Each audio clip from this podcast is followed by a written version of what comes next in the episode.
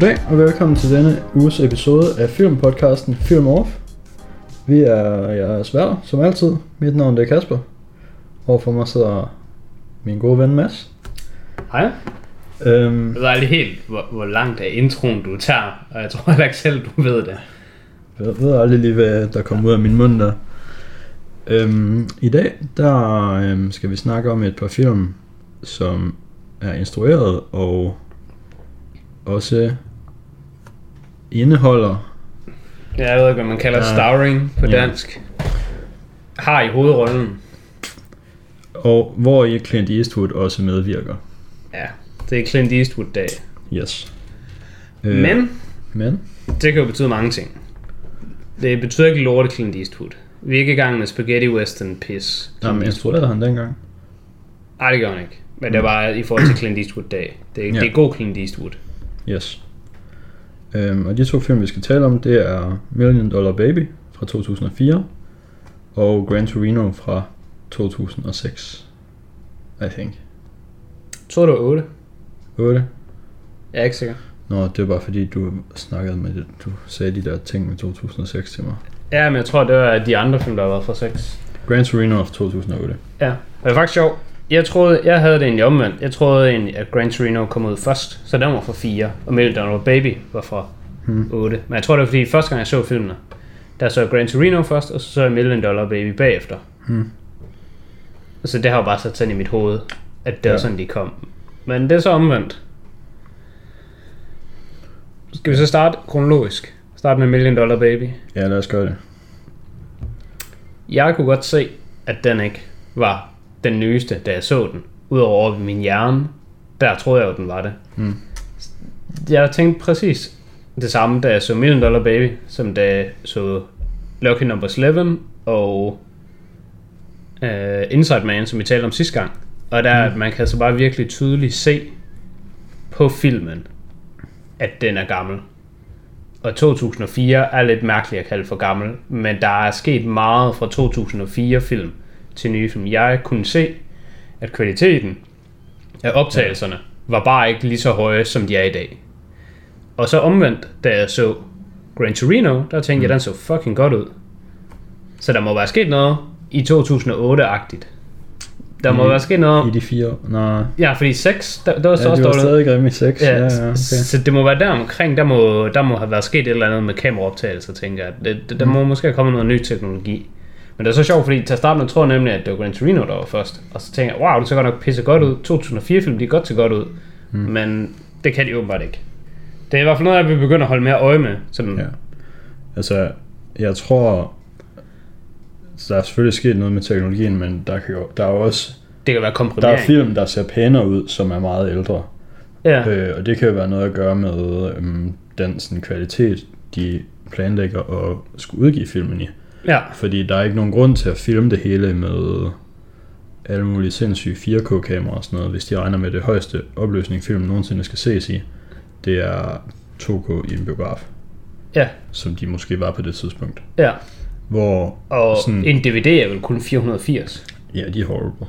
Ja, DVD-kvalitet er nemlig forfærdelig. Ja. Men altså, de har nok stadigvæk været finished til sådan biografkvalitet. Ja. Men film, der er ældre end det faktisk, øh, og det er, det er jo så, hvis det er digitale optagelser, så saver man jo efter en opløsning. Men det kan godt være, at ældre film kan være pænere, fordi de har været filmet på film. Ja. Og hvis man bare så senere har fået øh, opgraderet den teknologi, man bruger til sådan at scanne filmene, så kan man lave meget høj kvalitets remasters af gamle film, der er filmet på film. Ja, ja. Jamen, det, det er nemlig noget, jeg har haft tænkt over, men det, det er en Ja. ret god forklaring. Så det har nok, det har nok været her omkring, hvor at digitale kameraer begyndte at blive populære Ja. og nemme og gode at arbejde med, men før de blev sådan super gode. Ja. Det er lidt ligesom, øh, jeg ved ikke noget om det inden for billedbranchen, men inden for lyd, der skete der lidt det samme dengang MP3, det blev stort. Hmm. MP3, det smadrede bare fuldstændig øh, lydbranchen, fordi så blev det bare sådan, at om, når du bare skulle udgive et album, og når musikere skulle lave et eller andet øh, stykke musik, så var det bare sat efter, at det skulle have MP3-formatet, og det smadrede bare hele pisset. Hmm. Og der havde de sådan en eller anden øh, range af dB, det må ligge indenfor, Og hvis det går over det, så bliver det bare cuttet clean, og det gør, at sådan de der sådan spikes, Bølgelængder. ja, bølgelængder, de bliver totalt fucked, og der er nogen, de ender sådan det forkerte sted, fordi de går sådan hele vejen rundt. Hmm. De er så store, de går så meget ud af skalaen, at de looper, og så ryger de ned i den lave ende. Det er sygt fucked. Det lyder rimelig wack, ja. Ja. Jeg, jeg ved ikke så meget mere om det. Det var bare noget, vi havde om i et eller andet audio-undervisning ja. på uni. Men man kunne i hvert fald forestille sig, at det er sådan noget, filmbranchen har været ved at gå igennem. Ja, på ja det, det, det, det, det, det er nok lige præcis derfor, fordi jeg synes nemlig også, at jeg har set film, der var flottere, Mm. som er ældre, Mm. end de her 2004-2006 film. Um, men det er jo selvfølgelig kun rent sådan teknisk. Ja. Sådan cinematografi og øh, sådan den tekniske del af aspektet. Der synes jeg, at den var egentlig sådan ret god. Ja. Øh, jeg synes dog ikke, at den var lige så god, som jeg huskede den. Mm. Uh, Million Dollar Baby. Vi er faktisk bare... Nu er vi jo egentlig over i reviewet. Det andet, det var egentlig bare sådan lidt random shit. Ja. Så inden vi kommer videre ind, så kan jeg lige sige, jeg kan minde folk om, at vi her på Film Off, der taler vi detaljeret om film. Ja. Så der vil forekomme spoilers. Mm. Øh, jeg vil sige, med, med, med hensyn til Million Dollar Baby, der er spoileren måske sådan, den skal man nok ikke have, så hvis man har set filmen. Nej. Og med Gran Torino er det også lidt det samme. Øh, så hvis man ikke har set filmene, så får man nok med at se filmene først, og så høre en podcast bagefter. Ja. Og hvis man ikke har set dem og overvejer, om man skal se dem, så kan jeg i hvert fald sige, Million Dollar Baby, den synes jeg, man skal se. Mm. Og Gran Torino, den skal man se. Okay, jeg, skulle også, jeg var ikke lige sikker på, hvor det der var going, men jeg synes også, Gran Torino er den bedste af de to. Ja, meget. Klart den bedste. Mm. Øh, jeg, Klart den bedste, godt nok. ja, Okay, men jeg kan nemlig se her, at du har rated Million Dollar Baby 5 stjerner ja, ud af 5. ja. Men, øh, jeg var sådan lidt nervøs for at, have, at skulle til at gense de her to banger film. Fordi mm. jeg synes, jeg har sådan lidt sådan problemer med at få plads til min top 4 inde på Letterboxd. Mm. Og hver gang jeg ser nye film, så er jeg sådan, ah fuck, det er jo den her, der er den bedste film. Mm. Så da, jeg skulle, da vi nu skulle se Million Dollar Baby og Gran Torino, der var jeg virkelig nervøs for, at nok mindst en af dem skulle være oppe i top 4. Mm. Øhm, og jeg kunne ikke helt huske, hvilken jeg synes var bedst. Nej. Øh, men jeg kan sige, at Million Dollar Baby, den led sgu ikke op til det. Jeg tror faktisk, jeg havde givet dem begge to 10. Men jeg havde givet Million Dollar Baby 10 og Gran Torino 9 Mm. før. Og det kommer Million Dollar Baby sgu ikke til at holde fast i, kan jeg sige. Uh, jeg har endt med at sætte den ned på 7 ud af 10. Jeg synes faktisk ikke engang, at den var så sindssygt god. Nej. Altså, jeg har en rating på den her, men jeg gider ikke engang sige den, fordi jeg har ikke set filmen i 15 år, så det, jeg har rated den tidligere, det er bare ligegyldigt. Det, det gælder bare ikke, ja. Nej, altså det er det samme med mig, men jeg husker den rent faktisk til at være god, og hvis du havde spurgt mig ja. inden, så havde jeg også sagt noget sindssygt fucking god. Hmm. Men det, hvis vi skal sådan begynde på reviewet, eller hvad man skal kalde det, så det jeg ja. ikke så godt kan lide ved Million Dollar Baby, Ja. da jeg synes, den minder som nogle flere forskellige film, jeg har set. Øh, ikke nødvendigvis en dårligere udgave af de film, men bare en lidt mindre koncentreret version af dem alle sammen. Mm. For eksempel, så synes jeg hele øh, bokseaspektet af Million Dollar Baby, det minder rigtig meget om Warrior. Ja. Men Warrior er bare sindssygt fucking mange gange bedre på alle punkter, med alt. Alt der overhovedet, med alt man overhovedet kan nævne, der er Warrior det samme bare bedre. Uh, så det gør det jo lidt svært for Million Dollar Baby, at være sådan virkelig god. Med mindre, altså, Jamen, så skal den jo lige få dig på, at så den sidste halve time af filmen er bare noget fuldstændig anderledes. ja, lige præcis. Og den sidste halve time af filmen, den vil jeg sige, den minder rigtig meget om uh, What's Eating Gilbert Grape, Mm. som også er en god film. Den har jeg ikke set. Uh, den er sindssygt god. Den skulle Leonardo DiCaprio i hvert fald have vundet en Oscar for. Det er til grin, han ikke har gjort det. Mm. Um, jeg tror faktisk også, jeg ved ikke om grund til, at den minder mig om den. Jeg tror, at hende, der spiller moren i Million Dollar Baby, det er måske også hende, der spiller moren i What's Eating Gilbert Grape. Men jeg har ikke haft slået det op. Men jeg er også lidt i tvivl, fordi What's Eating Gilbert Grape er vist noget øh, ældre. Så det kan ikke passe det hende. Jeg tror bare, at de ligner bare hinanden. Og det er også et meget sådan generic udseende af sådan mm. fede amerikanske middelalderne kvinder. Ja. Har du set uh, Bojack Horseman? Øh, ja, Hende, der spiller moren i Million Dollar Baby, det er jo esteemed character actress Margot Martindale. at en af menneskerne, der er der i, Ja, som bliver omtalt med fuld navn som esteemed character. Ja, ja. Ah, okay. Hende er der lidt med, ja, hendes subplot i øh, Bojack, der hun sådan løber væk fra alting og bliver en morder eller sådan noget mærkeligt. Altså, jeg kan ikke huske så meget af Bojack. Og Okay. Bojack, det var ikke noget, der sådan fangede mig mega meget. Hmm. Um, Og det var også bare lige en øh, dietur. ja, så kunne man lige få den med. Hvad er der ellers at sige til Million Dollar Baby? Altså jeg synes, øhm, jeg synes Million Dollar Baby, det er en svær film at være i humør til. Fordi at den har to så forskellige ting going on Den er meget en underdog story. i sig. Den er en underdog story, Ja, hvor underdoggen bare ikke vinder og bare taber, og det hele går bare galt. Men yeah. man, man, man tror lige, hey, det er en underdog Ja. story. men den er nemlig ikke first up for grabs, hvis man er i humør til en slåsfilm. Boksefilm. Nej, men den er, den er god. Ja, den er stadig god. Ja, og jeg, vil- jeg vil helt klart putte den ind i kategorien boksefilm. Jeg tænkte Ja. faktisk på, at jeg ville lave en liste på Letterboxd med boksefilm. Hmm. Og der tænkte jeg, der vil jeg putte den her på. Sure. Det er klart. Ja. Men det var også sådan den første sådan time 20 minutter. Jeg, jeg, jeg, jeg, Ja. jeg pausede faktisk filmen. Boksefilm, det er måske mere slåsfilm. Du er vel også på Warrior ind. Ja, de bokser også. Men jeg, jeg pausede faktisk, ligesom med Warrior. I uh, Warrior, da uh, sådan, de var i gang med den der uh, Sparta, der Ja. pausede jeg lige filmen, for jeg skulle lige se, hvor langt ind i filmen er vi, og hvor meget er der tilbage i filmen. Mm. Og det synes jeg var mega fedt, at i Warrior, der var vi faktisk ret tid, altså det var ret, mere eller mindre i midten af filmen, at det hele startede. Og her i uh, Million Dollar Baby, der var man sådan en time og 27 minutter inden, da øh, den der finalekamp skulle starte. Og så var jeg sådan, åh oh, wow, så er der godt nok virkelig meget bokseri tilbage af filmen. Det er nemlig noget af det, jeg for eksempel ikke kan lide ved for eksempel et Rocky. Nu har jeg ikke set alle Rocky-filmene, men altså Der er Ro- meget træningsmontage. Rocky-filmen er bare sådan, slåskampen er måske bare sådan de sidste 8 minutter eller sådan noget. Ja. Altså det er bare sådan, er man en boksefilm, så er der måske 5 minutters boksning i filmen. Ja. Der er lige sådan to-tre minutter først, hvor han taber en boksekamp. Ja, Og så er der halvanden to timer, hvor han træner. ja. Og så er der fem minutter igen, hvor han bokser. ja det er præcis. Og så var jeg sådan lidt overrasket over her imellem, når jeg åh oh, wow, nu får vi godt nok meget. Jeg troede, vi fik sat den op til flere runder og alt muligt. Altså, jeg, jeg havde jo set den før, så jeg vidste godt, spoiler, at hun bliver slået, mens hun kigger væk, og dommeren har fløjtet, og hun brækker halsen og alle, alle mulige ting Ja. af ryggen. Det havde jeg faktisk det havde jeg glemt. Nå, det kunne jeg huske. Jeg kunne godt huske, der var sådan noget med, at hun fik det dårligt. Hvis man kan kalde det, der hun bliver udsat for, at få det dårligt. Men jeg mente, det var sådan noget med, at hun fik kraft eller sådan noget. Og så skulle, men- og så skulle stadigvæk Clinton lige og sørge for hende og sådan noget. Mm. Mm. Du kunne bare huske, Jeg at kunne huske, der var noget bad stuff. Ja. Øhm, men det var der jo så egentlig meget lidt af i boksekampen, så der, der snød jeg skulle lige mig selv. Da jeg pausede den, det var sådan, åh oh, wow, nu er der virkelig meget boksning. Fedt. Ja. Og så var, gik sådan to minutter, så sluttede det bare, og så var der bare aldrig mere af det i filmen. Der var jeg sådan, mm. nå, ja, det vidste jeg jo faktisk godt, det her ville ske. Jeg troede bare ikke, at det ville ske i den her runde, mm. men at der var op til flere runder. Ja.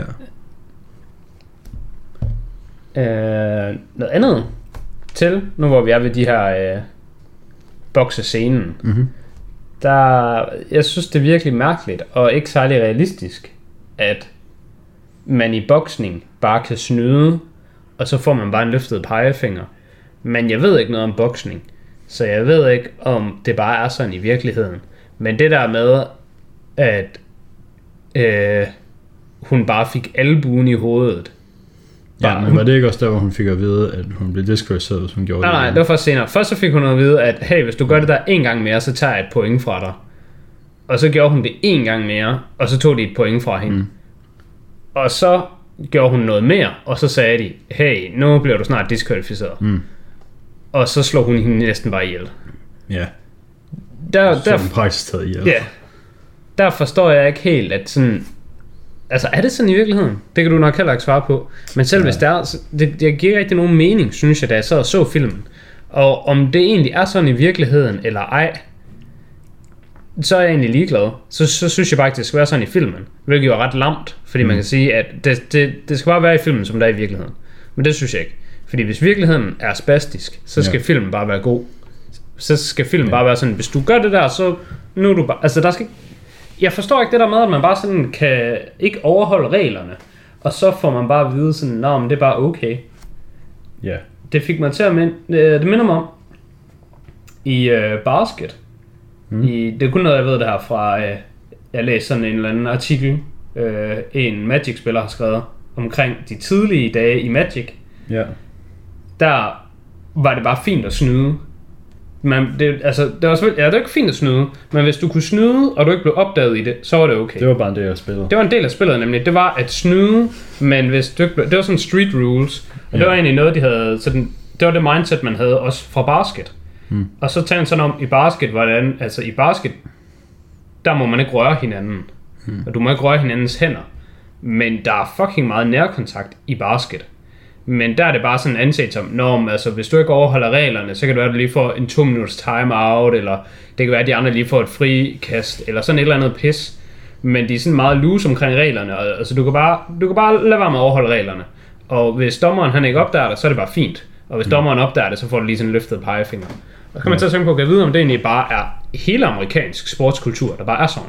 Ja, jeg Og det er måske også at sige, at sådan er det jo også i hockey. Der er jo bare sådan slåskamp Ja, reg- ofte. Ja, ja. Jævnligt. ja, men der tror jeg dog, det, det er en del af spillet. Ja. Men det er nok en del af spillet, fordi det er en del af kulturen i spillet, og ikke fordi det er reglerne. Hmm. Men jeg kan bare til at tænke på, at jeg vide, om det skulle sådan i virkeligheden, at regler i sådan, spil, sådan sportsverdenen, de, de er der bare sådan, til du kan følge dem, men altså hvis du lader være, så er det sådan, hey, øh. Ja. Det synes jeg er fucking underligt. Fordi mm. i alle andre spil, som altså e-sport og lignende spil, som jeg vil sige, det jeg er mere interessant for, hvis du overholder reglerne, så er det bare straight ud. Ja. Der er ikke, der er ikke sådan en eller anden, hvor man lige er sådan, ah, du kan lige slippe afsted med lidt. Altså, hvis hvis der er en eller anden professionel øh, gamer, der bliver taget med aimbot, så får han jo ikke bare at vide, ah, det skal du lige ikke gøre næste gang. Nej. Så er han bare ude, og alle hans winnings, de er bare fucking taget fra ham, og du må ikke snyde.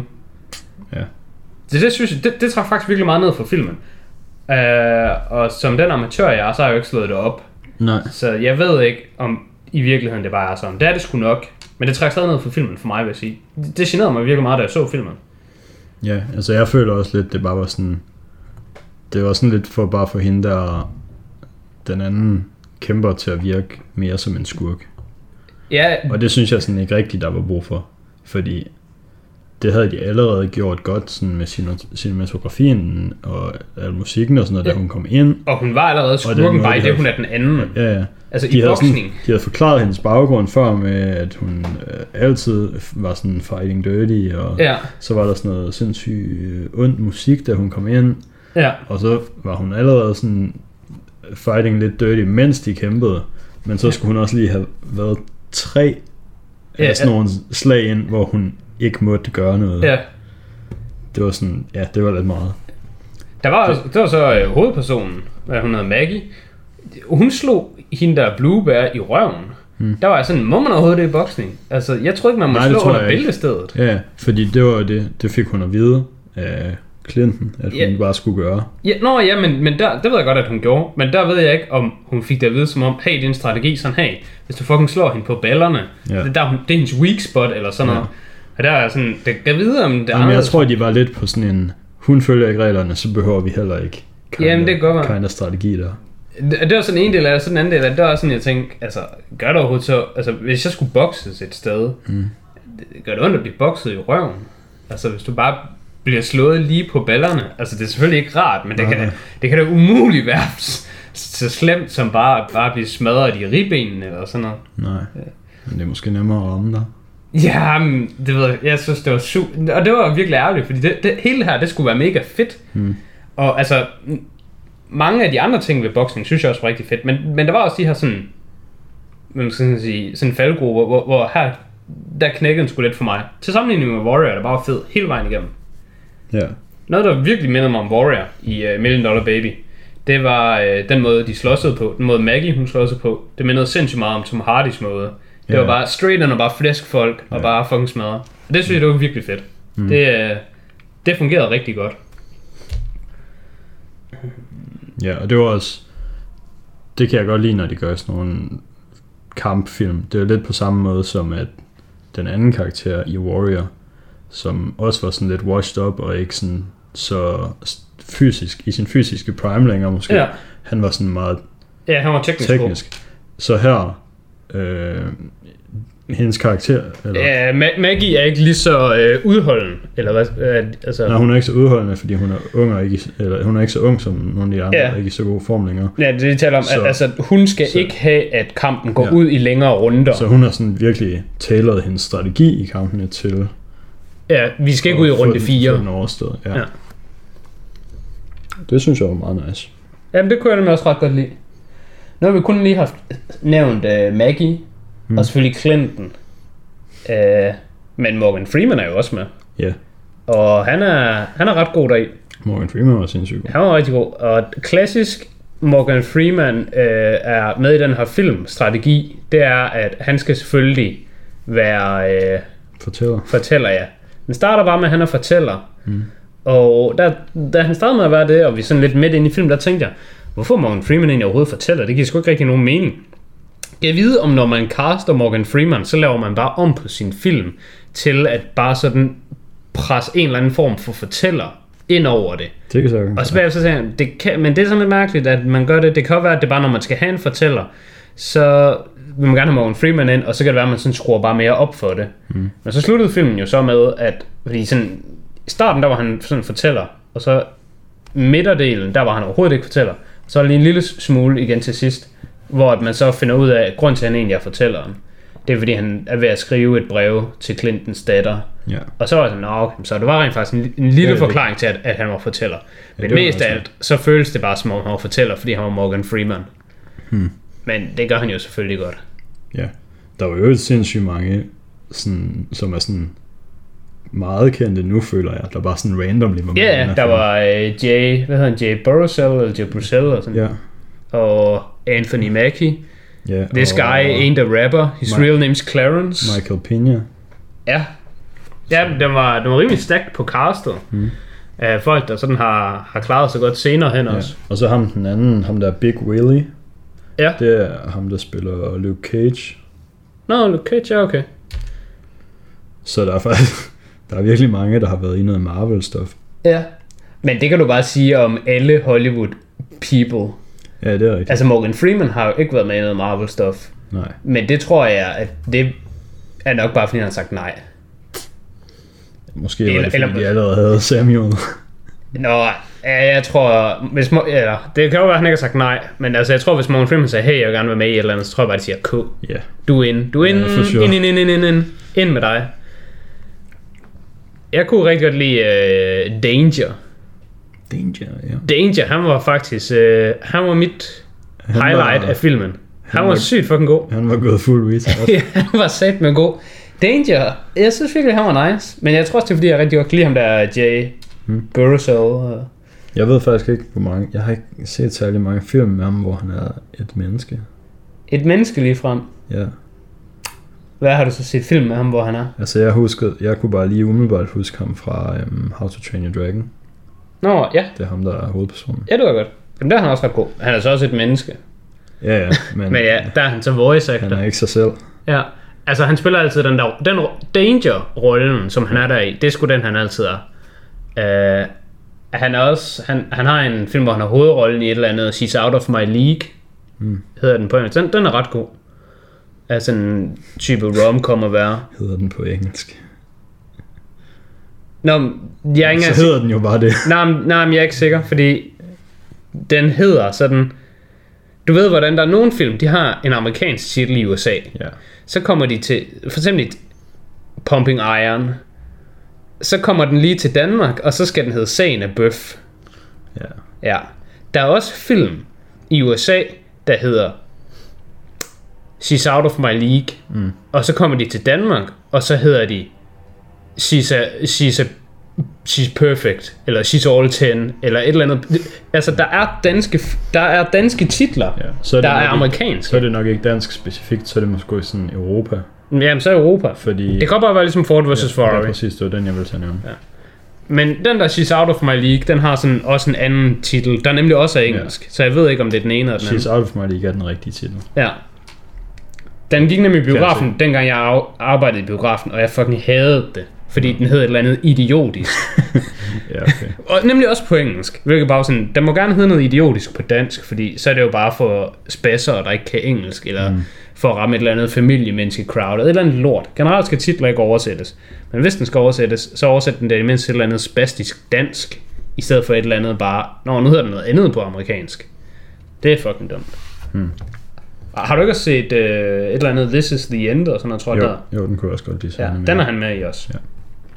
Jeg tror, han, er, han har en af de sjovere roller deri. Der tror jeg, at han er en af dem, som sådan... Nej, det er Jonah Hill, der har den rolle, tror jeg. Der er en af vennerne, der sådan er mega flink og mega fed. Bare, hey, hey, hey, vi er bare alle sammen venner. Vi er bare, ah, du, du er min ven, og du er mega flink, og vi, vi har det bare alle sammen godt. Og så hver gang de andre er væk, så fucking hader han bare dem alle sammen. Til Mm. hvem end der er der. Det, jeg kan ikke huske, om det er ham eller Jonah Hill. Nej, det er også rimelig lang tid siden, jeg har set den. Ja, det kan være, at Hashbanden uh, podcast episoden den snart kommer op, så. Jamen nu, så kan vi jo også lige se den der nye. Ja, den der nye uh, Pickles F. Ja. Jeg ved ikke, om vi skal øh, tænke på at være moving on. Ja, anbefalinger til uh, lignende. Det er jo svært, fordi det er en Hvis man synes, boksepisset var Er fedt. the shit, Så er det Warrior-tid. så skal man se Warrior. Ja. Hvis man har lyst til at dø, Hvis man har lyst til at se nogen have det nederen, og ikke rigtig synes, det er færdigt, har det nederen. Mm. Ja. Hvad så? så har jeg ikke. Så har du ikke. Nej. Altså, jeg kan da godt komme ind, hvis man har lyst til at dø. Altså, skal vi bare komme med deprimerende shit, så kan man bare sige Schindlers Liste. Sure. Så ser Schindlers Liste, så ser du en rigtig god film, og samtidig tænker, ah wow, det er godt nok mm, ikke særlig fedt at se det her. Mm. Eller øh, Pianisten, som bare er sådan lidt det samme. Mm. Men sådan alt holocaust shit, det er sådan rimelig sådan, åh, det er godt nok ikke, Ja. det er godt nok ikke noget, der er super fedt at sidde og kigge på det her. Jamen, det er sådan lidt den sådan energi, den sidste halve time af ja. Million Dollar Baby har. Vi har ikke snakket så meget om deres familie. Der synes jeg lige, der er en ting, jeg gerne vil nævne. Ja, hvad så? Jeg synes, det er en ret fed scene, der hvor hun køber øh, huset til hendes mor, Ja. og hendes mor bare er fucking trash. Ja. Det synes jeg er en rigtig god scene. Øhm, og lidt før den, det synes jeg faktisk er en af de bedste scener der i, er ikke danger scenerne, for alle danger scenerne er mega nice. Mm. Uh, men der hvor at moren, hun egentlig skammer sig over Maggie, hvor hun er sådan, folk de taler om, hvad du laver. Ja. Og så står søsteren bare sådan ved siden af, og står sådan og griner, og står sådan og er sådan, mens hun har sådan en fucking spasser unge på armen. Jeg synes, det er en virkelig velkonstrueret scene, hvor at det er bare sådan, altså, hun er godt nok ikke verdensmester endnu, hmm. men hun er Men sådan, hun er god på det tidspunkt. ja, hun er god, og hun er på vej t- til, at, jeg ved ikke, om, om det er blevet bekræftet, at hun får titelmatchen, hmm. men hun er i hvert fald sådan in the conversation. Altså, hun er sådan, de, der er jo sådan en boxer ranking, og jeg har på fornemmelsen, hun er i hvert fald nok i sådan en top 5 ranking på det her tidspunkt. Ja, det så, så det er sådan, hun er meget god, mm. og meget sådan respekteret inden for bokseverdenen. Men fra det der fucking shithole USA-sted, hun kommer fra, Midwest, eller sådan hele fucking lorte USA-området, Ja. der er det bare sådan, altså trailer trash USA, det er sådan mm. mid, midvest cirka. Der, er- der, der synes jeg, det, det giver bare et ret sjovt indblik, hvor det er sådan, at moren er egentlig mere stolt over datteren nummer to, fordi hun har jo børn Hun, det og eneste, en hun mand. har achieved i hendes liv, det er at få et barn. Ja, hun har et barn. Han har og ikke hun- engang en mand. Jo, jo, han, er, han kommer ud af fængsel. Altså, he's getting out in a, in a few months, eller ja. years, eller de snakker med en lort. Altså, hun har en mand. Sure. Altså, og, og der, de snakker med en pis med, at han kommer altså ud om noget tid, og så mm. hvad, hvad, alle mulige ting. Og moren er bare sådan, yes, det var fedt, og Maggie, du er bare en fucking taber. Mm. Det synes jeg, det var sådan, det var ret interessant, fordi det kunne jeg godt lide at se, fordi jeg ved, det er sandt. Jeg Ja. ved, at, at det er sandt, og det er lamt, men Ja. det, altså der, der havde det på samme måde som bare den omvendte af, der hvor hende der bare snød i boksning, mm. hvor at, jeg ved, jeg ved ikke om det er sandt, men hvis det er sandt, så er det bare lamt. Her der er det sådan, jeg ved det er sandt, og jeg ved det er lamt, men det er ret fedt at se alligevel. Ja. Jeg var også lige ved at blive fucking sur, dengang hendes familie kom på hospitalet. Hvor, altså der blev man selvfølgelig sur, fordi de var bare mega lame. Ja, Men jeg var lige ved at blive sur på filmen, fordi der, da hun sagde, det er ikke hans business til Clint, og bare sådan sende ham ud, fordi så troede jeg, hun bare skulle til at signe. ja det, skulle, det var hun også lige ved. Ja. Men så var hun bare sådan, ah, actually, fuck ja. Ja, Og så blev det godt igen. Ja, der, der, jeg havde det på samme måde, hvor man bare sådan, åh kæft, det er bare fucking lamt.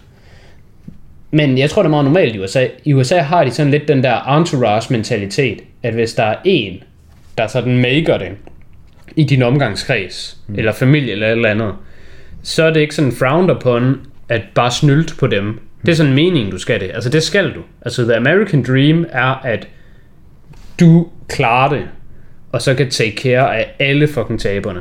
Mm. Fordi den er så også, det går both ways, hvis din søster så er hende, der klarer det, og du er taberen, jamen, så er det hende, der fucking klarer det. Altså det er bare sådan, den der entourage med, at der er bare en, der skal klare det, og så skal vi alle sammen leve på den person. Det Ja. tror jeg, det er sådan meget amerikansk. Det er sikkert rigtigt. Det ser man i hvert fald bare ske med de der øh, sportsstjerner. Der er bare sådan, nå, jeg har bare sådan 30 bekendte, man vil ikke kalde dem venner, har bare 30 bekendte, jeg bare betaler lommepenge for, fordi de ville jo have gjort det samme for mig, hvis det var dem, der havde brudt igennem. Og der er sådan, kæft, en omgang lort. Ja. Og så synes jeg også, at moren hun spillede ret godt. For moren hun var sæt med forfærdelig. Hun var forfærdelig at høre på. Hun var forfærdelig at se på. Hun var bare et gennemsyret forfærdeligt menneske. Det er også esteemed character actress. Ja. Esteemed character actress. Hun gjorde det altså godt. Mm. Den, den rolle, hun spillede, den var sådan... Jeg kiggede bare på hende og var sådan... Jeg kan bare se på hendes frisyr, jeg hader hende. Tænker, jeg synes jeg, hun var fed nok. Jeg, jeg forestiller mig, at moren ville være mega bombefed. Den. Ja, de Fordi- sagde, der blev sagt 312 pund ja, på et tidspunkt. ja. Og det Det er så det er sådan... sådan 150 kilo. Ja. Og det synes jeg ikke, hun lignede, at hun vejede. Nej, måske ikke helt. Jeg tror ikke, hun var 150. Det kan selvfølgelig godt være. Hun, så, meget, så meget er 150 jo egentlig heller ikke. Men jeg forestiller mig, hun var mega bombe for fed. Ja. Og hun var bare sådan amerikaner normal. Hvilket selvfølgelig er fed. ja. Hvad, hvad havde du så givet filmen? Så vi skal afslutte med det. Mm, jeg tror, den ender på 7. Og 7. 7. Jeg gad godt, at jeg, ville, at jeg kunne give den 8 ud af 10. Jeg synes, det er, det er et ret hårdt dyk, den tager. Mm. Men jeg kan ikke finde ud af med mig selv, hvorfor at jeg egentlig vil placere den på 7 ud af 10 andet end. Jeg tror simpelthen bare, at jeg har set for mange bedre film. Mm. Og alt er jo relativt. Så, så når jeg har set en hel masse andre 8'ere. Altså sidst ja. Jeg så den her, var jo nok i 2005, eller nej, der, der var det i 9 eller 10, for det har været mm. efter den anden. Det har nok været i 8. Jeg har set den her lige efter. Ja. Gran Torino. Og dengang havde jeg jo bare ikke set så mange film. Men nu har jeg bare set så mange flere film, der er bedre end den her, at jeg kan ikke... Jeg synes ikke, jeg kan tillade mig at give den her 8.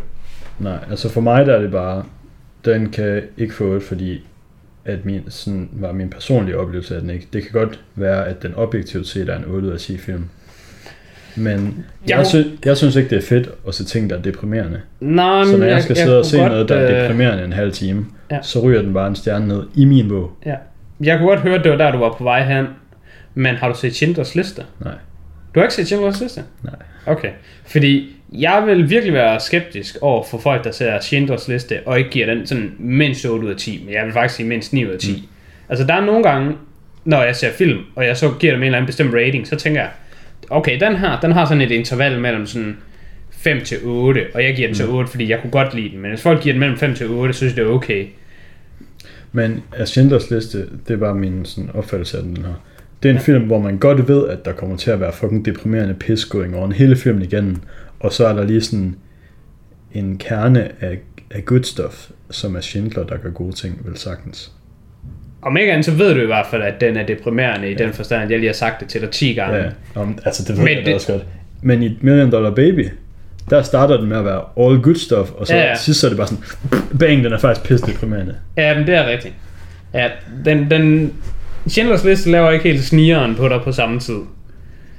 Uh, men hvad, hvad vil sige, det var med, med Million Dollar Baby, den tænker jeg, den, den synes jeg, den kan få sådan alt imellem sådan 6 til 10. Mm. Altså, jeg kan være totalt uforstående over for folk, der ikke synes, den som minimum er en god film, er hvad jeg Ja. mener. Og så er det bare, hvorhen man lander. Og andre gange, så ser jeg nogle film, jeg tænker, pisse fucking dårlige, mm. men jeg kan godt se, hvorfor der er nogen, der vil synes, de er gode, og den anden vej rundt.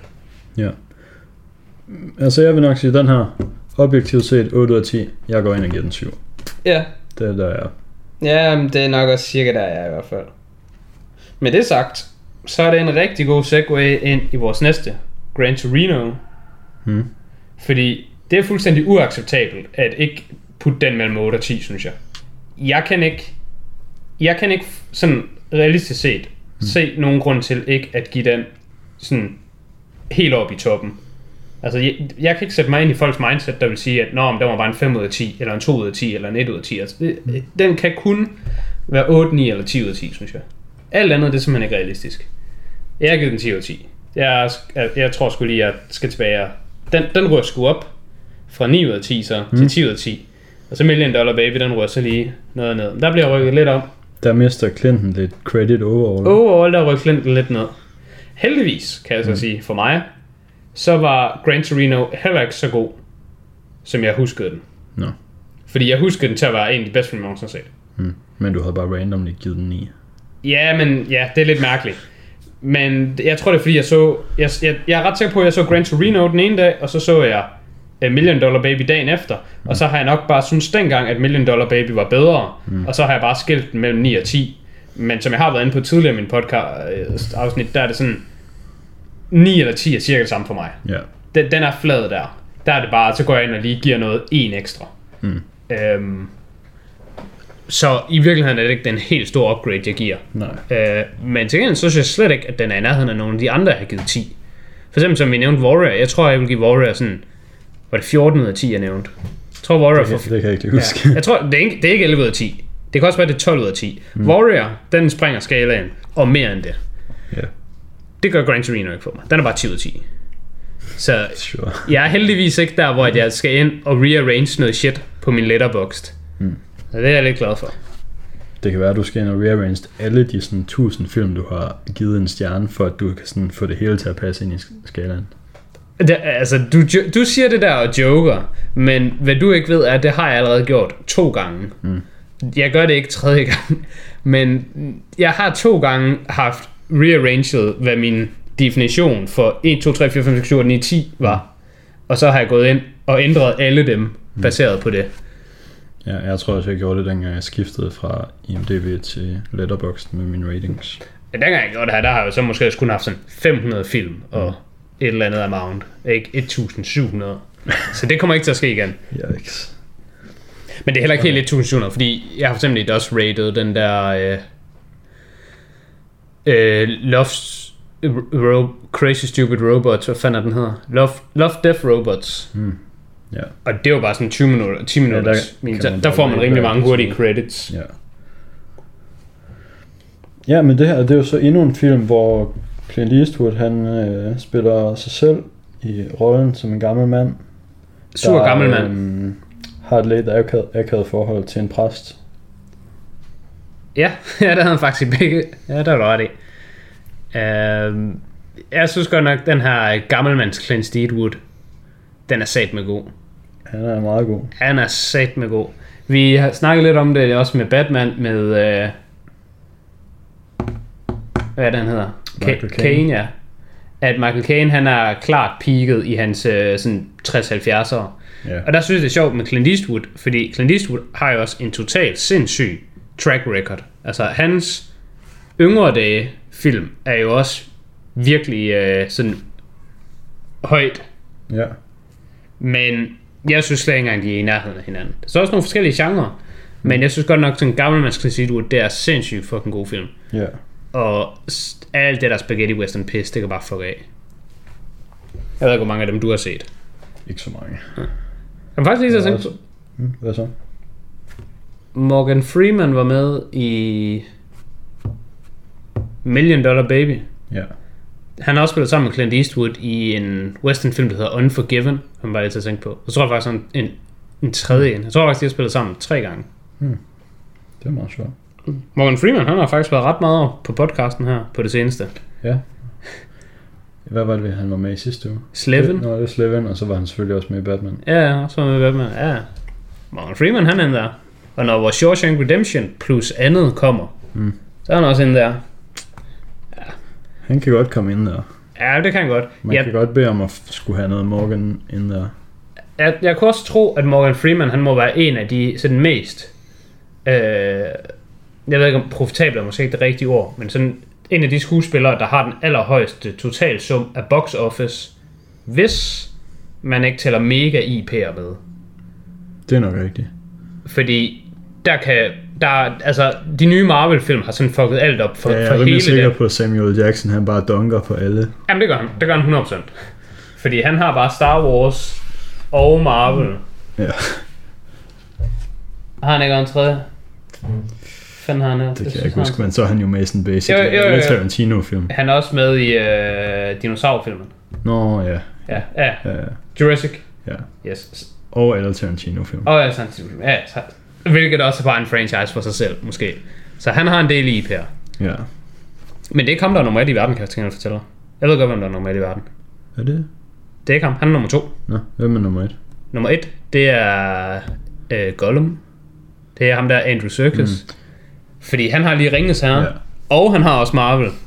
Ja. Men Og- det, så er det så på sådan en ranking af, hvor meget franchises de er med i har tjent, right? Eller Ja. hvor meget film de er med Ja. i har tjent. Ja, lige præcis. Det er ikke, hvor meget de personligt har fået udbetalt. Nej, Fordi jeg er nej, sikker nej. på, Samuel Jackson har fået flere penge, Ja, det er jeg også sikker på. end Andy Serkis har. Det er jeg sikker på, han har. Uh, plus, jeg synes, den er sådan lidt lam, fordi det er sådan noget med, Andy Serkis, han har sådan rigtig mange sådan små roller og credits og pisselort steder, ja. hvorimod når Samuel Jackson er med, så er han som regel mere med som hovedpersonen. Ja. Nå, men så kan du bare være med i flere ting, uden at det sådan... Nå ja, sure. Jeg synes det er godt nok, Samuel Jackson har mange små roller. Ja, der har han måske også. Men nu er det sammenlignet med Andrew Serkis, Ja, så har han flere større roller. det er rigtigt. Um, det var noget sidetrack. Ja. Gran Torino. Um, du havde også set den før? Ja. Okay. Og med før, så mener jeg før den her uge, Ja. sådan du ikke laver funny jokes igen. Kunne du så også huske, det virker nemlig så generelt, at du bare sådan kan huske ting, du skal gense lige så godt, som jeg åbenbart kan. Nej, det er jeg faktisk virkelig glad for. Det har jeg fundet ud af recently, at det er jeg sgu rimelig dårlig til. Ja, men nu kan du så også se, hvorfor jeg ikke genser film, fordi jeg husker alle tingene. Mm. Så det er sådan, det, det er meget sjældent, jeg gider at se en film mere end en gang, fordi jeg kan bare huske dem. Så det er sådan, det er lidt pointless. Uh, men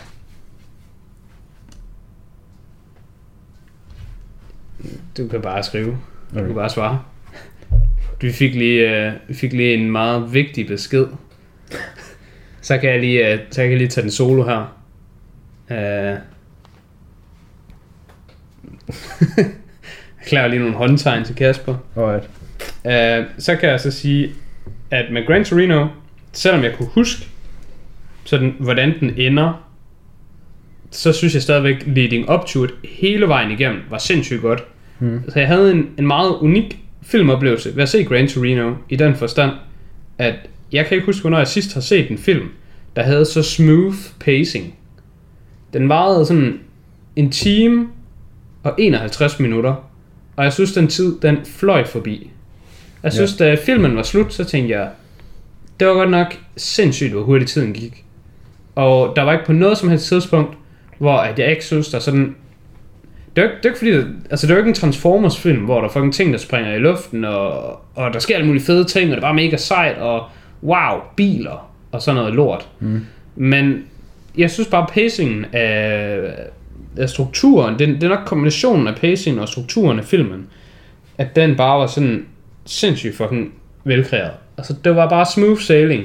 Lige fra første scene, hvor det bare starter med, øh, altså de sætter den sindssygt go- godt op med, vi har den her gamle sure mand, og hans kone er død, og nu synes han bare, at hans liv er nederen. Mm. Det gjorde han måske også i forvejen, men nu er det virkelig fucking nederen. Ja. Og så kører den bare derud af, og så ser man ham ellers sådan i hans hverdag, og det er bare sådan, det er sjovt at sige, som sådan en 26-årig, at sådan noget er relaterbart.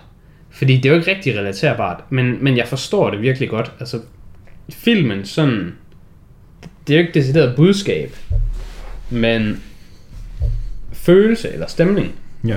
den synes jeg virkelig, den, den solgte de godt. Ja, altså den der sådan monotone tilværelse, man ser, han lidt falder ind i. Ja, Og så den måde, han sådan bliver ligesom revet ud af det. Ja, og jeg er sådan ikke helt sådan på samme side, som jeg tror måske mange andre, der ser filmen er med. Altså, jeg synes ikke nødvendigvis, han er sådan en sur, gammel, bitter mand. Det, det er ikke sådan, jeg tolker filmen. Mm, Eller karakteren deri. Jeg tolker den mere bare som om, at han er en... Han, altså, han er et menneske fra en anden tid, der nu er i 2008. Ja, yeah. Altså, det er ikke fordi, at man sådan skal være undskyldende på han, hans vegne med. Altså, han er jo sindssygt racistisk. ja. Yeah. Men altså det, det synes jeg bliver sådan forklaret lidt mellem linjerne med, at han er ikke som sådan racistisk, så meget som hans måde at tale på, bare er, at man taler hårdt til hinanden. Mm. Så der har man jo hele den der Ja, lingo, de har inde i øh, der er jo inde ved frisøren. Altså, hvis man bare læser sådan underteksterne ja, af den her film, så har, synes jeg, så har man et andet indtryk af, end sådan, hvordan han er som person, end når man også ser ham, og Ja. sådan føler det. ja, fordi vi får meget kontekst på, hvorfor han er på den måde, som han er. Han er ikke sådan særlig racistisk over for sorte, for eksempel. Han kalder dem spooks, men han kalder dem ikke det farlige ord. Nej. Og men mm. han er jo heller ikke flink ved hvide. Altså Nej, ved, nej. han, ved hans egen øh, barnebarn. Han synes jo også, at hun er doven og lam. Hun er også lam. Hun er også lam. Men altså det er mere det, altså jeg... Det er jo ikke fordi, at jeg ikke vil sige, mm. at han ikke er racistisk. Nej. Fordi han er, li- han er en lille smule Ja, racistisk. men Men, men, dem- men, men han er ikke racistisk som sådan. Men, altså dem, han er primært racistisk mod, det er jo asiater, Ja, som han har været i krig mod. både det, Så det er sådan, det er Al- lidt forståeligt, at han ikke synes, de er de fedeste at skulle være naboer med. Jamen både det, men også en anden grund til dem, han er mest racistisk mod, det er jo også bare fordi, at det er asiater, der er i filmen. Altså han bor i det asiatiske Ja. nabolag. Han kunne bare have boet i et andet nabolag. Han kunne bare have boet i et white... Jeg vil ved med.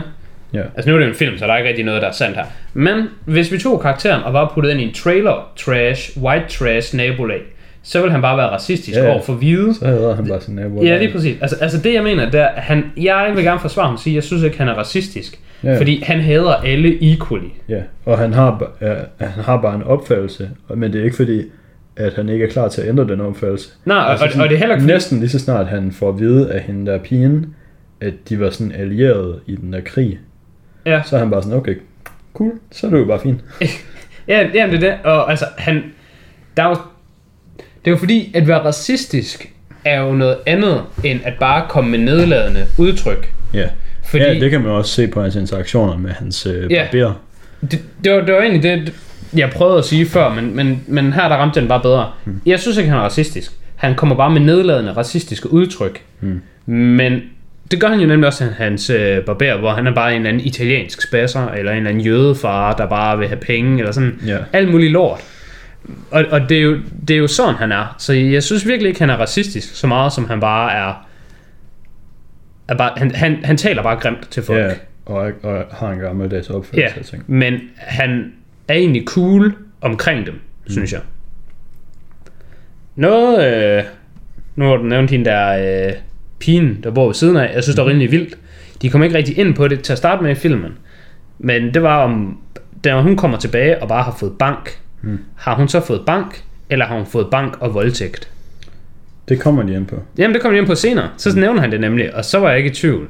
Eller, jeg var stadig lidt i tvivl, men jeg synes, at der var meget, meget, meget tydelige voldtægtsimplikationer. Altså, de nævnte ikke, at hun blev voldtaget, og de, altså, men jeg synes, jeg synes scenen, ja, altså- den lagde op til, at hun blev voldtaget. Ja.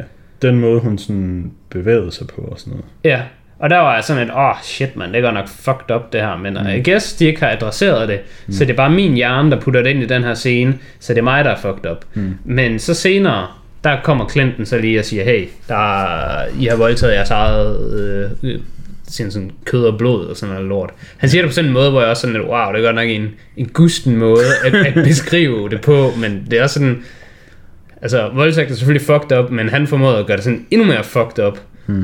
Og så var jeg sådan, ah, okay, py her. Så var det ikke bare mig, der havde puttet det ind i scenen. Hun havde også lidt noget blod, der løb på hendes ben. Hvilket jeg tænkte, kan vide, om det var bevidst lagt der, eller om det bare var fra hendes fjes, fordi hun var totalt smadret. Ja. Det var nok bevidst, fordi at hun har jo ikke... Skuespilleren har jo ikke bare haft blod løbende. De har jo puttet blod på hende, der hvor det skulle være. Og så har de filmet scenen. Det er ikke 100% rigtigt. Men ja, sådan ville det jo nok være. Men hvis du skyder en scene, og der er blod en del af scenen, makeup. Hvis du så skal tage et nyt shot, mm. og et nyt shot, og et nyt shot, Ja, sure. så kommer der jo til at være... Det, kommer, det løber jo, Ja. vil jeg antage. Ja, ja, det er rigtigt. Men du er da ret, altså det, det er jo ikke sådan tilfældigt sat i den forstand, at det bare er noget, der er opstået og sådan organisk. Ja. Altså al- alt blod, der er i scenerne, det er noget, der er nogen, der har puttet der. Ja. Men de kunne godt bare have puttet det, for at det bare skulle være se, hvor blodig jeg er Ja, over så- hele kroppen, eller var det sådan specifikt noget her på indersiden af benet, der er sat. Det var mere sådan, jeg tænkte det. Det er rigtigt. Det er ikke sådan helt til at vide. Nej. Men givet, hvordan filmen så paner ud, så kunne man da godt tænke sig, at det er med vilje. Ja, noget jeg synes, der er lidt uh, interessant ved filmen. Jeg havde egentlig tænkt mig, at jeg ville spørge dig ind til nogle ting med, hvad du kunne huske fra filmen. Men det har jeg også haft gjort de andre gange, og jeg har bare stoppet med det. Om jeg kunne huske mere af den her, tror jeg. Okay. Den har jeg set mere recently. Noget af det, jeg kunne huske fra den, Ja. hvad jeg synes... Uh, jeg, jeg glæder mig virkelig meget til, at det kom. Fordi jeg kunne ikke huske andet end bare... Jeg kunne huske, at den har en sindssygt god outro-sang. Jeg kan huske, at når filmen slutter, mm. så kommer der en virkelig god outro-sang, der bare er rigtig nice. Og jeg kunne ikke rigtig sådan huske andet end det. Mm. Og da den så kom, så var jeg sådan, ah, ja, den er god, den her. Så det, det leder op til forventningerne. Mm. Um, det synes jeg er lidt sjovt, når man sådan ser film. Og sådan, at outro-musikken og credit scene og sådan noget, Ja. at, at det egentlig, det kan godt tætte sig i en. Ja. Der har jeg med, da vi så, øh, det var sådan der Breaking Bad film. Ja. Hvad hed den? El Camino. Mm. Jeg tror, det er nok den bedste post-credit sang til en film, jeg nogensinde har set. Jeg kan Den huske. passer sindssygt den. godt. Den hedder Static on the Radio, men det er sådan, jeg, jeg kan slet ikke fat, at den sang til den film, til hvordan den slutter, den kan passe så godt, når den sang var ikke en original sang, men bare en, de bare sådan, der må være en eller anden editor, der bare har fundet den og sat den på. Jeg kan slet ikke fatte, hvor godt den passer. Hvorimod der er jo bare andre gange, som sådan noget som den der, hvad hedder den? Ikke Dirty Dancing. Den med Patrick Swayze. den der Time of Your Life, eller sådan noget lort. Nobody puts baby in corner. jeg ved ikke, jeg aner ikke, hvad du snakker om. Du ved ikke noget om film. Det er forfærdeligt. ved du, hvem Patrick Swayze er overhovedet? Okay, du ved, i Crazy Stupid Love, Ja. der er Ryan Gosling med i. Ja. Og han har en scene, hvor han løfter øh, Emma Stone op. Ja. Okay, der er sådan, det er en meget kendt, ikonisk dansescene. Det er fra en film. Det er ikke fra La La Land. Nej, Okay. det er det ikke. Det er Crazy Stupid Love, han gør det i. Okay. Hvad fanden er det, den hedder? Nå. Altså, jeg har jo sagt, det er mig, der er play-by-play kommentator. Ja. Det er dig, der er color kommentator. Den er, altså den er, jeg tror den er fra 86 eller sådan noget. Uh, jeg er ikke sikker på, at den hedder Time of Your Life. Men der er en sang, der hedder Time of Your Life. Kender du den? Den er med ham, jeg kan ikke engang huske, hvad han hedder. En eller anden uh, sort amerikansk sanger, som er sindssygt fucking kendt. Mm. Mm. Sekundet du hører... Det er jo ikke noget af det her. Jeg synes ikke rigtigt, jeg har nogen partner at spare med lige nu. Du kan desværre ikke spille den for mig, så bliver vi, øh, Ja, så bliver vi doxet. bliver vi taget ned. bliver vi bare, kommer FBI og får der I har ikke licens til den der sang. Ja. Nå. Hvad jeg vil sige med den sang var, Ja. at den vandt en Oscar for bedste sang, hvilket giver fin mening, fordi den er Så det var en original sang til den Ja, film. det var en original film, og det er den her ikke. Mm. Men det tror jeg, den er den i, uh, i Gran Torino. Den tror jeg, Clint Eastwood selv har composed. Det kan godt være. F- uh, de, uh, der står nemlig under Clint Eastwoods Wikipedia, at han er en actor, director and composer. Mm. Og han synger i hvert fald i den der outro. Så må ikke han har været med til at compose det, tænker jeg. Det synes jeg var ret nice. Det er meget Så han har virkelig været, øh, han har virkelig været inde der på Ja. projektet. Ja, han har også lige få, sørget for at få et barn, der lige kunne spille en af rollerne, for eksempel. Er der en af, en af hans børn, der er det? Jeg ved ikke, hvor mange børn han har, egentlig. Men, øh, han har fucking mange. Han har sådan 8 eller men 10. ham der, what's good, my bro? Er det, øh, er det Scott Eastwood? Det er det, ja. Sgu Scott. Det var, et godt, det var et godt gæt, fordi jeg kender kun navnet på en af hans børn, og det er Scott. Ja, Jeg tror, Clint Eastwood han har 8, 9 eller 10 børn. det være. Han har mange børn, og en af hans børn fik han, da han var sådan 70. Scott, han er ikke en særlig god skuespiller. Er det baseret på Gran Torino, eller baseret på, at du lige kigger hans IMDb-liste igennem? det er baseret på, at jeg har set ham i en eller anden film, jeg kan huske, Okay. hvor han er rædselsvækkende. Han er gengæld god i Gran Torino. Men Ja, det er fordi, at hans rolle er bare at være en idiot. Og Det er bare at være lame. og det er han fucking god. Hey, what's up? Dog, hey, bro, brother. altså, han er så fucking ringe. Ja. Til gengæld så er øh, hende asiatpigen og Toad mm. sindssygt Ja. gode. Ja, Især Toad. Jeg synes virkelig, Toad er god. mm, de er begge to rigtig De gode. er, er men de er sindssygt gode. Eller, Og det er sygt underligt, jeg har været inde og kigge på dem, og de har sådan ikke været med i andet. Basically. De har... Jeg kan vide, om det er sådan lidt noget Hollywood-racisme, der er i gang der med, at man kan jo sige, at de var gode i den her film, og jeg tror, den her film er sådan ret godt modtaget. Så det kunne godt være sådan et godt boost til deres karriere. Ja, Men altså problemet er, hvad skulle du så caste dem som bagefter? Ja. De, har, tror... de har ikke en eller anden åbenlys franchise, lige, Åh, vi skal lige bruge hende og pigen til at være en eller anden romantisk interesse i en romcom eller sådan noget, eller hvad, skal, skal Toad lige pludselig være en actionhelt nu? Og med, ja. Altså, jeg tror, hende, pigens eneste... Drengen har ingen acting credits på Letterboxd i efter Gran Torino, og pigens eneste, det er Batman vs. Superman, hvor hun spiller sådan et eller andet civilian victim. Mm. Ja, okay. Det kan også være, at de bare ikke gider. Det kan også godt være. Hvad hedder det? Jackson Cleason. Ham, der spillede... Øh, Jack Gleason. Jack Cleason. Øh, ham, der spiller Joffrey. Ja. Han er jo bare out. Han er bare, jeg gider ikke være skuespiller. Det er Ja. ikke fedt. Så det kan jo bare være, at det er også bare der, de var. Det Ja. kan jo være, at de i virkeligheden ikke var sådan... ja, han var i gang med et eller andet akademisk, så var han sådan, det vil jeg faktisk gerne være færdig med. Ja, det giver da også fin mening. Altså generelt så forstår jeg ikke det der med sådan... Folk, der bare synes, at være skuespiller, det var det bedste i verden. Og det er bare sådan, det wow, hvordan, mm. hvordan kan man nogen altså, have lyst til ikke at bare være det for life? Mm.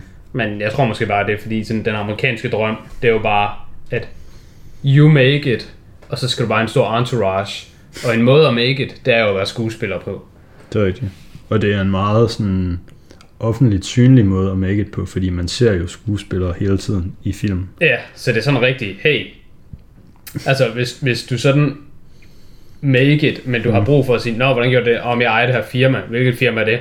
Nå, men det er det, der laver det her. Nå, okay, men hvor, sådan, hvis du skal til at forklare alle mulige ting, ja. så er det ikke lige så sejt som bare at sige, bing, det er mig, der er fucking Superman. Du Ja. ringer bare. Så ikke vi har sådan været så meget omkring noget som helst. Vi har været omkring rigtig, yeah. rigtig meget. Nå, vi har været omkring rigtig meget. Men jeg tænker sådan i filmen, nu er jeg lige sådan Gran Torino. Altså, hvilken genre er den så? Sidder du og er ked af det genre? Mm, nej. Nej, man er ikke ked af det. Den er sådan... Den er sådan uplifting. Den er opløfting. Ja. Også som han dør. Ja. Jeg synes faktisk ikke, det er særlig vigtigt for filmen, at han dør. Nå, okay. Det er faktisk sådan lidt lige meget. Fordi Jeg synes, det gør sindssygt meget for filmen. han havde jo allerede sådan noget lungekræft. Ja, ja, men jeg synes, det gør rigtig meget. Altså, altså han, han slår jo sig selv ihjel. Ja. Han, han, men han, han offrer jo sig selv. Mm. Og det synes jeg, det siger jo meget om hans karakter. Altså, han ved godt, at den situation, der foregår lige nu i nabolaget, den er sygt fucked up. Og der er ikke rigtig nogen måde at redde den på, fordi der er bare folk, der bliver ved med at slå hinanden ihjel frem og tilbage. Men han vælger så at ofre sig selv mm. til en af klanerne, for at den klan så kan blive taget ud af politiet. Ja. Hvorimod hver gang det bare er bander mod bander, så er det sådan lidt... Jeg tror for det første, så tror jeg politiet er sådan lidt... Vi skal ikke være super involveret i bande mod bandekamp. Og det er også sværere med vidner Ja, og... jeg tror generelt, øhm, Walt, Clintons karakter, han er sådan rimelig ligeglad med, at der er det der bande mod bande ja, going on. ja, Det er jo specifikt fordi, at den her ene bande, de kommer hele tiden hen, og bare vil have Toad til at komme med dem og lave alt muligt pis. ja. Men det er også derfor, jeg synes, det er vigtigt, at han dør, fordi det viser en rigtig sådan stor commitment fra hans side, hvor at han er villig til at ofre sig selv Mm. for at stoppe det her. Ja. Og ikke for at stoppe det her for hans egen skyld, men for at stoppe det for de andres skyld. Ja. Men altså, st- stadig, vi ved jo ikke, hvor lang tid lægerne har sagt, det, der, du, det kan være, de har sagt, du Nej, nej, nej, nej. dør af det her lungekræft om to uger. Ja, nå, men den, den opfattelse har jeg også af det, at, at han offrer sig selv, fordi at det kan han lige så godt. Ja, Altså, han, han står jo bare der mellem, som han siger til Toad, at du smider jo dit liv væk, ja. og det er ikke det værd. Men han kan godt smide hans liv væk, fordi han- for det første, så er han mega gammel og ved at dø, mm. og hans liv har bare sådan, ja, han har jo haft et godt liv med hans kone, Ja. og nu er hans kone død, og så har han ikke rigtig så meget going on. ja. Noget, øh, den minder mig lidt om, jeg synes, Gran Torino, den har sådan, har sådan en masse golden nuggets fra en hel masse andre film, jeg godt kan lide. Mm. Jeg kan godt lide det der sådan uh, mentor-relationship, han har med Toad. Ja, Jeg tænkte faktisk lidt over, at der er rigtig, rigtig mange ting i filmen, der er bare sådan, det foregår, og så ser man en scene med det, og så kommer vi fucking aldrig tilbage til det igen.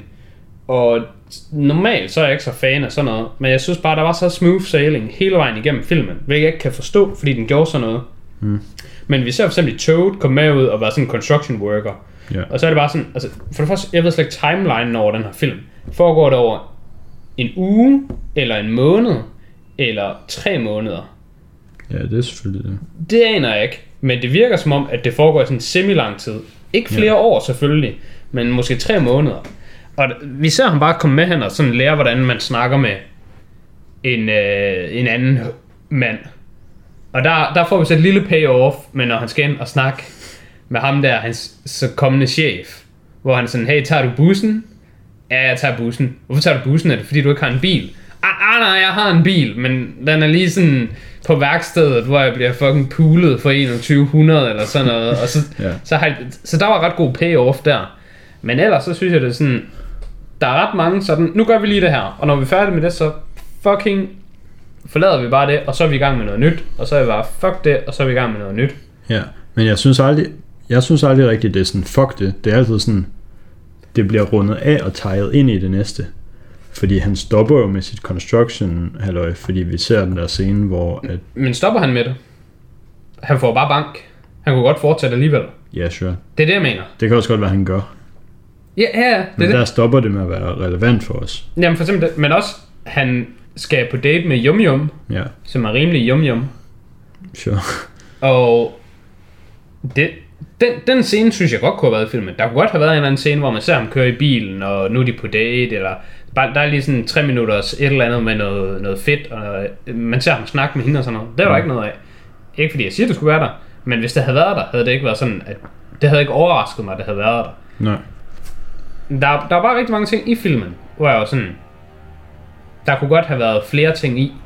Ja. Og det er sådan meget sådan high praise fra mig, fordi ja. jeg vil generelt altid have mine film er kortere, end de er. Jeg leder altid efter film med, okay, hvad kan vi skære fra? Ja, Her der havde den modsatte effekt, men vi kunne godt have fået noget mere. Hmm. Og jeg tror bare, det var fordi, den, den, det var sgu bare så god, og det var så smooth sailing. det kan godt være, at det havde været sådan... Det kan godt være, at den havde mistet lidt noget af sin perfekte pacing, hvis man havde prøvet Ja, hvis man havde nogle mere i, scener der. det er nemlig det. Så i virkeligheden man, er man jo bare aldrig tilfreds som seer. Ja, fordi man kan sige, at det har været fint nok at se den scene, og fint nok, at der sker noget godt for Toad, men det bringer os ikke rigtig videre til Walt's showdown til sidst, for eksempel. Nej, nej, det gør det ikke. Jeg synes, uh, subplottet med præsten var super godt. Ja, jeg synes også, præsten han var virkelig god, faktisk. Præsten han var virkelig god. Det er jo faktisk noget, øh, noget jeg nok vil sige er, hvis det ikke er det bedste, så er det noget nær det bedste ved hele Gran Torino. Det er bare sådan alle karaktererne. Hmm. Og med karakteren mener sådan, både skuespilleren og karakteren, sådan, og så sammenflætningen af det. De har alle Ja. sammen gjort det sindssygt for godt. Præsten var sindssygt god. Alle de der mange folk var sindssygt gode, og så også familien, men selvfølgelig mest de to hovedfolk. Ja. Jeg kan også godt lide ham der, uh, yo, cousin, cousin Spider, skulle jeg til at kalde ham Snake, men Mm. det var Spider. Han, Spider, ja. jeg synes, han var mega nice, og altså, han var sådan virkelig bare sådan, Ja, ja han, øh, han var jo ikke nice, fordi han var mega lame, men han spillede ham godt, ham der. han, han, han, altså den karakter han var, der var han bare sådan, yep, fucking good shit. Og han var, der var også rimelig real, synes jeg, ham øh, altså omkring sig selv. Der hvor han var sådan, grunden til at han var efter Toad, han var mega sur, han var sådan, hvorfor skal du få mig til at stå i dårlig lys? Altså ved at Toad er en ikke retard, så er det træls for spider, fordi så er det sådan, ah, kom nu, der er sådan noget crap mentality over det. Kan vi ikke bare blive enige om, at vi alle sammen er nogle fucking tabere, og så er det bare fedt, i stedet for at, at du nu får god til at være med i det her gang, eller skal ja. du nu, uh, wow, se hvor voksen du er, du har et rigtigt arbejde, wow, wow, wow, wow, oui. Mm. Altså der går han og gør nar af ham. Men han er også sådan ret real omkring det. Det synes jeg også var ret fedt. Og så, øh, hvad, hvad er det, hun hedder, hende pigen? Hedder hun ikke med S? Eller husker jeg bare forkert? Jeg er simpelthen kommet på en sang. Sue. Sue jo. Jeg synes, hun havde en rigtig god øh, line i filmen, hvor hun sådan adresserer det der med øh, immigranter, øh, familier, hvor det er sådan, at sådan det vestlige system er bare sat meget bedre op for kvinder end for mænd. Fordi kvinderne, de bliver bare uddannet og får et arbejde, og mændene, de bliver bare ikke uddannet og ryger bare i fængsel. Ja. Og det, det, det, det stussede jeg sådan lidt over, hvor jeg sådan, Ja, det var så lidt, det var specifikt for de der sådan asiatiske befolkningsgrupper, tror jeg. Jamen, det var det, hun sagde. Hun sagde det bare omkring Hmong people. Ja. Men jeg ved ikke, om det er bare sådan en generel ting. Fordi i Danmark, der er klare, hvad hedder det, altså nu, nu er Danmark selvfølgelig ikke lige så fucked up som USA, så yderpunkterne eksisterer så ikke lige så meget. Men i Danmark, der er klare, for det første, så er klare kvinder så bare bedre end mænd.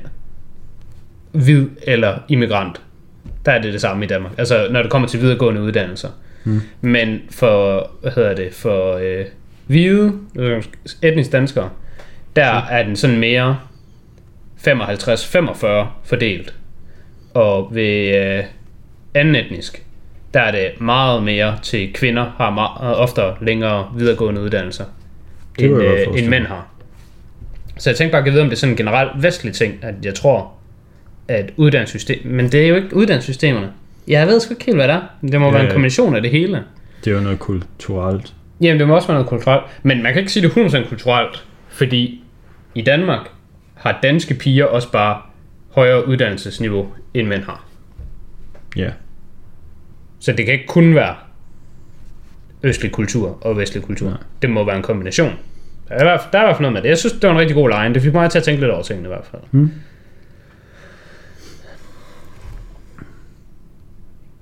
Jeg nu, er kiggede vi, lige. Ja. nu er vi på en time og syv minutter, kan jeg se. Jeg tror slet ikke, vi var så langt inde. Jeg kiggede lige på ham præsten i øvrigt også. Han har, Ja. ja. han har sgu heller ikke været med i noget siden Gran Torino, og han har sådan to credits inden da. Det er ret sjovt. Det er sygt underligt. Det er lidt underligt, hvordan den film, den bare er virkelig fucking god, men så er der ikke rigtig nogen, der sådan har Alle katapultet det videre. er sådan flash in the pan. Ja. Nå, skal vi komme med nogle anbefalinger til sidst så? Ja, kan vi gøre. Men du har noget, du lige vil flette ind. Mm, nej. Jeg har en sindssygt fucking god anbefaling. Og glæder det er en af grundene til, at jeg bare giver Gran Torino 10 ud af 10. Hmm. Det er, at jeg har set andre film, jeg synes er bare den samme, men bedre. Så hvis man er interesseret i den samme, men bedre, så vil jeg anbefale en mand, der hedder Ove. Den har jeg ikke fået set nu. Den er svensk, og den er sindssygt fucking god. Hmm. Den er bare præcis det samme som Gran Torino. Men den har den lidt mere humoristiske front. Hmm. Men det er altså, uden at spoil for meget, det er bare en film, hvor film starter med, at du møder en gammel mand, og så er der en eller anden, der siger til ham, øh, jeg, jeg er ked af, at din kone er død. Bare sådan 100% eksposition, bare sådan, du skal bare have fanget at vide, den her mand, hans kone er død. Og det er sådan, en film skal starte. Øh, og ja, så kan man også sige op. Den er også sådan en gammel sur mand, Ja. der er ligesom sådan skal genleve et eller andet pis. Ja. Det var ja. de to film, jeg tænkte mest på, dengang jeg Ja. så uh, Gran Torino. Jeg tænkte faktisk lidt på De Urørlige. Ja, den er også god. Den er også sådan lidt uplifting. Ja, men den er måske i virkeligheden omvendt racistisk. Ja, den er, lidt, Spørgsmålstegn. den er lidt omvendt, fordi der har ham, den gamle mand, ikke rigtig nogen sådan preconceived notions. Nej, nej. omkring. Den gamle mand, han er bare sådan, du er sort, det er fint, det er cool, kom ind for helvede. Og Driss, han er bare sådan, du er bare sådan en gammel, hvid, rig nar, der ja. er fra, sådan også handicappet, og du kan ikke noget, og du er Ja. forresten lam. Det er heller ikke, fordi sådan handlingsmæssigt har de sindssygt meget at gøre med hinanden, men jeg synes, de har lidt De kan godt have lidt samme... samme, øh, samme feel, og det er sådan lidt, Der er lidt den der med en person, der kommer fra en verden, og er sådan ikke, ikke decideret bitter eller sur, men sådan for lidt ændret sit syn på livet. Ja. Det er rigtigt, der er de urørlige. Den, den passer godt til den. Øhm, det var nok den eneste, jeg lige kunne komme på. Ja. Så har jeg et afsluttende spørgsmål. Hvad så? Var der øh, nogen tårer til enten Million Dollar Baby eller Gran Torino? Mm, der var 0 til Million Dollar Baby i hvert fald. Ja. Men ved Gran Torino, da den sluttede... Nej, det var ikke helt, da den sluttede. Det var faktisk... Øhm, det var der, da Tau og Sue havde fået at vide, hvad der var sket. Og de så kom kørende og kom ud og så, at han lå der og var død, og Tau råbte sådan noget med, at det er min ven og sådan noget. Ja. Der græd jeg sgu lidt. Men det er også en god scene. Jeg havde 0 tårer gennem filmen. Hvilket virkelig overrasker mig. Og jeg tror også, også jeg første gang så Million Dollar Baby, tror jeg faktisk, der var. Og jeg tror, det måske det var det, der gjorde, at den fik 10, og den anden fik 9. Mm. Men øh, jeg vil sige, at der var tre emotionelle, hvor at, hvis jeg lige havde haft en emotionel dag, mm. hvis, hvis øh, mænd nu kunne få menstruation, og jeg så havde menstruation, så den lige kunne skubbe mig, Ja. så tror jeg, at der havde i hvert fald som minimum været en tårer til enten, enten den scene, hvor han dør, Mm. eller den scene, som du lige nævnte, der hvor Tau kommer. Men faktisk den, hvor jeg var mest emotionel, jeg synes, det var der, hvor hans øh, testamente blev læst op. Mm. Og man sådan ser Tau, og der bliver, spo- der bliver, der bliver fyret lidt for violinen, og den ja, men får altså, noget god musik det, og sådan noget. Det skete også meget sådan lige efter Ja. hinanden. Og der er sådan, fra den scene, hvor han dør, til sådan slutningen af filmen, Ja, der var jeg bare sådan lidt et mess. ja men der, der kan man, man kan godt lige knibe nogle tårer. Det, er, det vil jeg sige, det er ikke urealistisk. Men jeg er faktisk super nede over, at jeg gjorde det. Mm. Fordi jeg har nemlig en liste på Letterboxd, mm. hvor alle film, hvor jeg lige kniber en tårer, mm. eller flere til, mm. de ryger på. Og jeg har overvejet, om jeg bare skal snyde, og bare sige, Gran Torino bare ryger på. Ja. Men jeg snyder jo kun mig selv, Ja. og alle, der ser listen, hvilket kun er mig selv. Så jeg har valgt at lade være med at snyde. Mm. Men jeg synes sgu, det var lidt træls. 40. Det var alt for i dag. Ja, vi har ikke lige øh, noget på menuen til næste uge. Er det nu Tenet kommer? Det er slut august. Ja. Måske. Ja. Spørgsmålstegn. Ja. Vi er altså i midt august. Ja. Så hvis vi skulle have Inception før Inception Tenet. nærmer sig. Inception nærmer sig. Noget vi forresten også skulle have haft i dag. Vi kunne godt, der er jo mange flere Clint Eastwood film. Det har jeg slet ikke nævnt det. Men altså, mm. der er jo også American Sniper, som er instrueret af Clint Eastwood. Han er så ikke med. Mm. Og så er der også en, der hedder The Mule. Hvor den er helt ny. Ja, jeg tror ikke han... Jo, han er også instruktør der. Ja, det tror Der er jeg. han i hvert fald også hovedvogn. Men de, de er slet ikke samme kaliber. Nej. De er slet ikke. Alright. Så havde vi jo bare de to bedste. Ja, lige præcis. Hvis man synes, de var gode, så kan man... Så har man lidt, man kan give. Så har man lidt med Clint. Eller de andre gode anbefalinger. Ja. Det tror jeg, det var det så. Ja, det var det. Tak fordi I lyttede med denne gang. Vi øh, ses i næste uge.